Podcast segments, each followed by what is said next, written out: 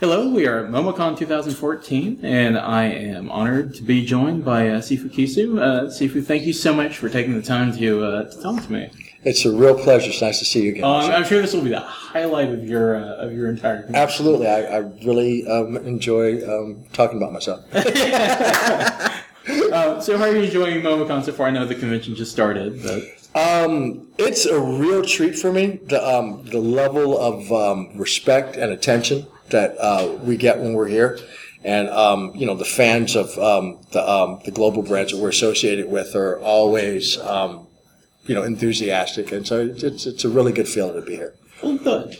Um, for those listening, uh, talk a little bit about uh, what it is that you do and how you came to be involved with uh, the Avatar cartoon series. Well, I am a teacher of traditional Chinese martial arts, and um, that's been my focus over the years. I have um, dipped into the entertainment business to do. I've done stunts on different TV shows. I worked on through the Power Rangers series, um, VR Troopers, The Masked Rider, um, all of the the uh, I, Sentai. Yeah, uh, um, I think there there's Sentai and I think there's another name. Uh, Yeah, I don't, I don't know all the names, but yeah, I, I I worked on a, a gang of those shows back in the day, and then I was pretty much done with it, and I was um, just teaching a small group of people at my home, and um, one of those people happened to be uh, Bryan Konietzko, the uh, co-creator of uh, Avatar: The Last Airbender.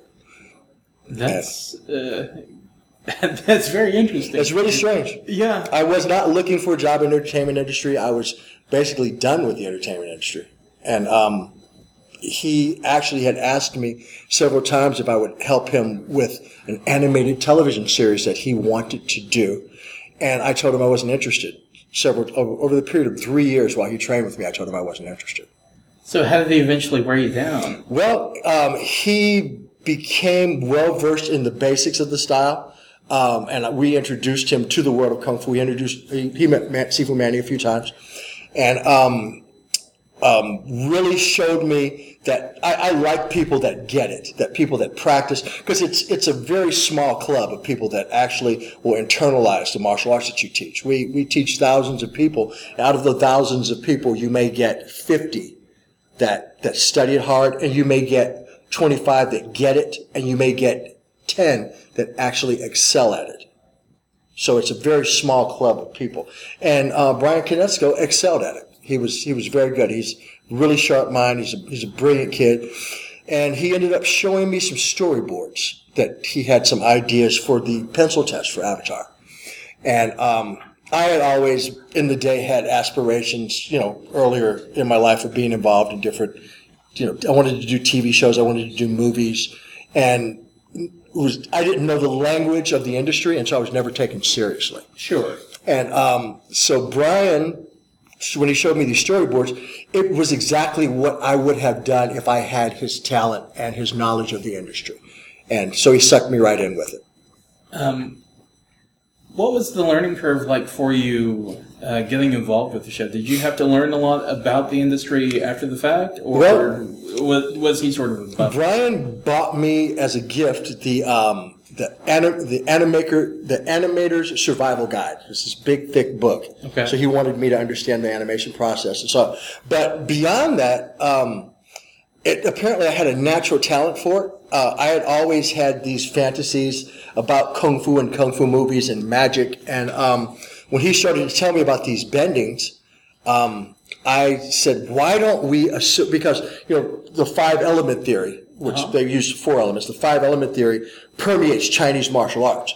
And I said, you know, there's, there's different essences of fire and water and the combinations of fire and water or, or essences of yin and yang, uh, essences of light and dark and, and all this. And I said, why don't we, um, match some traditional systems to the various elements, you know, so, you know, I thought Hung Gar would immediately fit earthbending because of its, you know, its strong association with being grounded and being firm and being strong and uprooting and that sort of thing.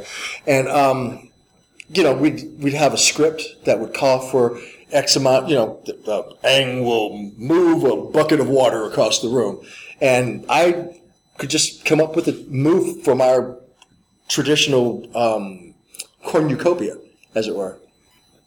Uh, that's That's fantastic. I'm, I'm trying to think of a way to. I cheated. I, I lied and I cheated. My That's that's okay. no, I was, I was trying to think of a way to sort of get at the idea of the process behind pulling a, a move from you know the martial arts that you studied and assigning it to these. It was really easy because, for instance, Bagua are these very airy kind of tornado-like movements, Uh-huh. right? And the the Hung Gar is very solid and grounded. You know, the beating down with the earth and all that. So the um, huh? Yeah. Yeah, shush. The, uh, the Tai Chi is very related to, to water, you know, and, and they had this whole science of water bending. I was like, oh man, I got you covered on these, right? And, Right. and it was really interesting to do the moves and then watch the animators add these elemental essences. Because actually in Chinese martial arts, correct me if I'm wrong, Manuel, there are elemental essences in every style. in every style associated to every move you know because you've got you've got earth air water fire and in the traditional sense wood which are related to um, you have five hollow organs and five visceral organs that are related to those elements and then you have de- your health can depend on um, uh, how much fire or how much water that you have associated with a particular element, which is associated with a particular line of energy that runs through your body. And so it, it's all fits together in a really uncanny way. And so this particular intellectual property was ripe for that sort of thing. And we did some, um, we did some things that had never been done before in, in terms of animation, in terms of entertainment. We, we took it to a whole nother level. It did really good work. That's really that, that's amazing. Thank you. Uh, I, I sorry, I, I'm just. It, it's so neat to me, uh, just that, like you said, how uncanny it was that um, the whole process came together. As far as you know, the, the martial the kung fu being a natural fit in those various styles uh, for that concept. It's it's it's You know, really you know, it's really funny too, and I've heard this over and over with different entertainment people. And I don't consider myself successful on any level, except for, except for the fact that I've touched the lives of an entire generation of people and influenced them in terms of that they can do anything. Right. That you can you can take you can t- you can learn the basics of any system and then apply yourself to that, and you can you can rise into that system and do anything, which I think is the, the idea we got across. But um, I've heard this over and over in the entertainment industry that people, right when they gave up on entertainment, right when they were just getting ready to go home, right when they were done with Hollywood or whatever, that something came along and gave them a vehicle to carry forth their talent or their, their focus or their ambition. And that's exactly what happened for me. Um, tell me a little bit about what led you to the martial arts. What what drew you in? Uh, I grew up in St. Louis, Missouri, and uh, got my little skinny ass kicked every day on the way to school. That's good reason. Yep. And um, my my uncles um, and my dad were involved in martial arts, and um, you know mostly everyone was away uh, at- in the Vietnam War when I was growing up, and so I was raised around the ladies, and um, was you know was a gentle child, stayed to myself, and was getting my butt kicked, and so um, my grandma sent me to um, a family friend um, in St. Louis, a karate guy, Robert Yarnell. And uh, I studied the Shorin-ryu style of um, traditional Japanese martial arts. And that was my, my first exposure, except for, you know, learning little judo moves from my uncles and whatnot. Okay. Um, well, you've obviously learned other styles since then. Um, Yes. was it, was there was it was it one of those things of oh, oh I've learned this I want to learn more and you just found what was available or was there something in particular? That's where it started. It's there wasn't much available in uh, St. Louis, Missouri Sure, at the time. You know, sure. it was very limited scope in terms of you. There was a few judo schools and some karate and you know a lot of wrestling. Um, I went and did boxing for a little while, but I just didn't have the hang of that, and it was just constantly getting punched in the face, so that didn't work for me. Right. Um, and I did that until uh, my teens, where uh, I went to live with an aunt and uncle. My uncle was in the military, and they had a taekwondo school um, on the Air Force Base. And uh, so I started in taekwondo and um, learned that for a few years, and then uh, joined the military. And I went off to the military, and strangely enough, um, at the Special Forces uh, school that I went to, the, um, the self-defense style they were teaching was the exact one I learned as a teenager. And so I fell really deeply into that. And then um, when I left the military and I came to LA, I met my current teacher I've been with for almost 37 years and in the Northern Shaolin system. And um, he's been my, my father, my teacher, my nemesis, my uh, friend. Um, and it's um, changed my life. The, the, what, what I learned from him, um, in essence, turned me into um, a new person, into a, a superhuman.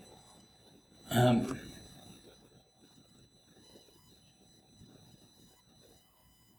tell me a little bit about what that process was like for you, as far as um,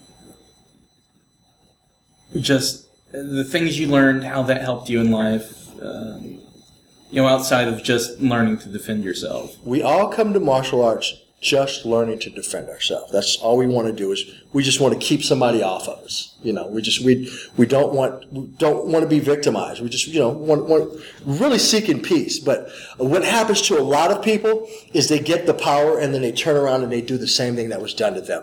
You know, you see a lot of that in this modern MMA. Sure. You've got these people running around like loaded guns with no temperance. Um, you know, it just, and that's not what martial arts is. Martial art, what I found out from my experience, martial art introduces you to um, internal and esoteric principles that you wouldn't normally come in contact with. And it's actually a trick. It actually leads you into being a spiritualist. It actually leads you into to being a healer. And so what I got from it was once I learned how to defend myself and calm down, that I was never a mean person, so I didn't need to hit back. And then my teacher told me that martial arts is not about beating someone to death. Martial arts is about learning to control your opponent's movements, right? More importantly, learning to control your own movements. You start from simple to complicated, and you, you, you know, first you can't barely stand up. You cr- increase your mobility and flexibility, and then you increase your strength and your durability, and um, and then you um, you go into self studies and uh, self reflection and, and, and introspection, and um, I guess the biggest thing I got from martial arts is I learned to own myself. I learned to, um, um, you know, a lot of us, we have our most ideal self in our own mind, then we have who we really are. Sure. And most of us don't live up to who our ideal self is. And so we have all this shame and we have all these compartmentalizations of self. And the true essence of martial arts is to realize self, to, to, to actually take yourself out in the cold light of reality and look at yourself and hold yourself up to the light and, and see where you're not so polished or to see where you got some cracks and, and, and, and then be okay with who you are and then, you know, realize your ideal self. You know, you don't, and stop being ashamed of who you're not and just, you know, and attain your best and most golden self, if, if that makes any sense. That, that does. It sounds, see, I, it's, it's very compelling to me because I, I think I can re- relate, and I'm sure others can as well, um, to that idea that you mentioned of sort of um, the the conflict of not living up to mm. the ideal self. Um, mm. How difficult was that process for you? It was really difficult, and you know, coming up having all sorts of childhood traumas and you know neglect and abuse and all that stuff, and you you go back. Something I found out is that as we participate in conflict, um, the model of conflict is you're either um, a victim, a savior, or the persecutor. And as if you and I would sit here and argue, we, each one of us would assume those same roles. And in your internal conflicts, you do that as well. You realize that you had some trauma and you go, wow, how could they do that to me? When I was only blah, blah, I'm going to get them back. And how could they do that to me? And you go through the cycle and you never heal. You keep going back and forth and reliving the event and reliving the trauma and reliving the anger and reliving the, the rage. You know what I mean? And you never break out of it. And, uh, my teacher, really my father teacher, my, my friend, to showed me, he said, everything that ever happened to you in your life was nothing but love from the universe. And that took me out of that whole cycle of conflict. And I just realized that everything that ever happened, all the trauma, all the abuse, all the good times were added up to create who I am right now right? That if I hadn't had that trauma and that abuse, I might be some asshole bully now, you know, because like I, I don't have a problem kicking the crap out of anybody that would attack me, but I temper myself. I, I would never be abusive to someone that couldn't defend herself. I would never actively seek conflict against someone for you know unless there was a, a just cause, and then again, you know, just very incisive and ended very quickly if, if that were going to be the case. See, I, I, I think that speaks to part of your character because I think, speaking from my own experience, it would be very difficult um, to accept that idea. Um, It's a rough one. you know, It's a rough- uh, just speaking in my own experiences with, you know, abuse and things like that, it's, Yeah. it's very difficult to uh, try and accept that as, you know, this idea that, you know, it's it's it's intended to make you who you are, um, especially when you are in that cycle Yeah. of um, trying to become this idealized version of yourself that you have in your mind, and you're not obtaining it, and you don't like yourself. So, But you could just be. This is the other part I learned. You can just be cool with who you are. yeah, You're not that golden, iconic top figure, but you can work at it and you can polish the rough parts as you go up. You're you're never going to be Superman, sure, but you could be okay with just being regular man. Does that make sense? Yeah, I, I just think it's very interesting because I think it's for a lot of people, and, and for and speaking for myself, I think it can be difficult to let go of that idea. Yeah. Um, so so yeah, letting go of that idea and working on the reality, I think, are it, it, it's it's two different processes, but they're related. You can't really do one without the other. There's a beautiful Buddhist precept that goes, be aware and then let go. Be aware and then let go. And, and drop the cycle of just being in the moment, being in the now. It's, for most of my life, I could never enjoy the now because I was too regretful of the past and too worried about the future. Right? Does that make sense? And now I can actually sit here with you and totally be cool with myself and be cool with you, not worry about what you think about me, not worry about how I look right? Not worry about the future and, and just be okay.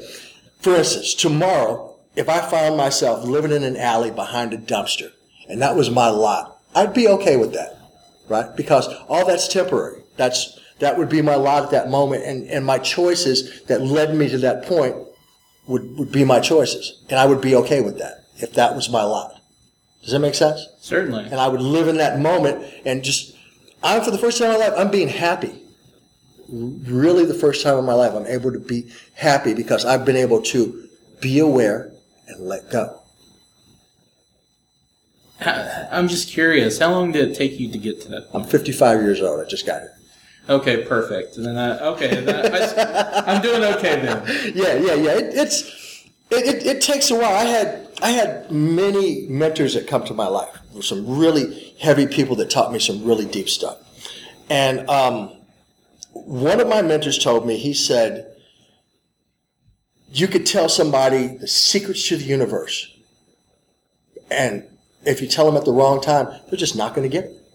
Right. So you've got to be in the right place at the right time to hear the right lesson and to receive that lesson. So it's me sitting here talking to you, and you'll go back and you'll look at this transcript and you'll think about some of the things that I'm saying that are very foreign concept. And I, maybe I'm planting the seeds that will help you heal yourself and attain your next golden self. Yeah, I, I, I feel I feel a little bit bad for our listeners because I feel like I'm the one that's getting the most out of this interview right now. I I feel like I'm learning a lot from you just listening to you talk about these concepts. It's just my it's my pleasure just to be able to speak about it, and I'm actually speaking to you in a way about it that I've never spoken about it before because I'm having a golden moment right now in the realization of being able to pull these words together from all I experience and share that with you. Well, I certainly do appreciate that. Um, I'm going to pull us out of sort of the, the serious talk for a moment. Um, what are some of your interests outside of martial arts and, and you know, sort of the I, I don't want to call it work because it's something you're passionate about. and It's something that you, you very obviously enjoy. But uh, some of the things that you're more well well most of the time maybe I don't know. Um, but but some of the things that you do that you're more well known for. What are some of the other things that you like to do? Hookers and blow. Awesome, my kind of guy. Let's go. Interview's over. No, I'm- please, I'm just kidding. Don't, don't take me seriously. I, I just watched uh, Wolf of Wall Street last night. Uh-huh. it stuck with me. I had to say that for my, my crazy friend sitting over here. No, my interest outside of martial arts, um, um, wow. I, um, um, martial arts is my life. I eat, sleep, and breathe martial arts. That's that's what I do. And so all my associations, all my friends are all part of martial arts. It's, you know, the young man sitting here is someone that, that I know from some social media that we both have martial arts as a, as a common love. And, you know, my, my friend over here, um, Sifu uh, Middle Finger, uh, is, um, you know, we, we're, we're old martial art friends. We, we met, what, 25 years ago and just a chance meeting when he was on his way back from Thailand. Uh, Thai, I mean, Taiwan, same thing. Uh, learning uh, martial arts and um, and hookers and blow. And uh, please see racist stuff. No, uh, no, keep it. You, people will learn from this. Um, so that that's my main focus. Um, I've been um, um, focused on doing my own television show recently. That Sifu Manuel was going to come and work with us on. We're going to bring Sifu Gary Mitchell out to work with us to do some stuff. Um, something we call Legends of a Sword Society, which is the story of uh, a, a, young swordsman who um, wants to be a pacifist, but he's the son of the chief of a sword clan, so that makes for major conflict. And, and it's a time of war. And so we, it's some real fun fodder for, you know, cutting people up or, you know, actually they're going to be fighting. Well, I can't tell you the whole thing, but uh, it's, it's going to be some really cool stuff. We were actually going to showcase um, a teaser trailer from it um, here. I was going to, they were going to do a what's next for Sifu Kisu panel or something. Okay. And um, we decided not to air that because I was uncomfortable with some of the geometries and, and some of the um, interactions of the 3D characters that we're using. But that's been that's taken up the last year of my life. So I don't really have a life beyond that right now. Okay. Yeah.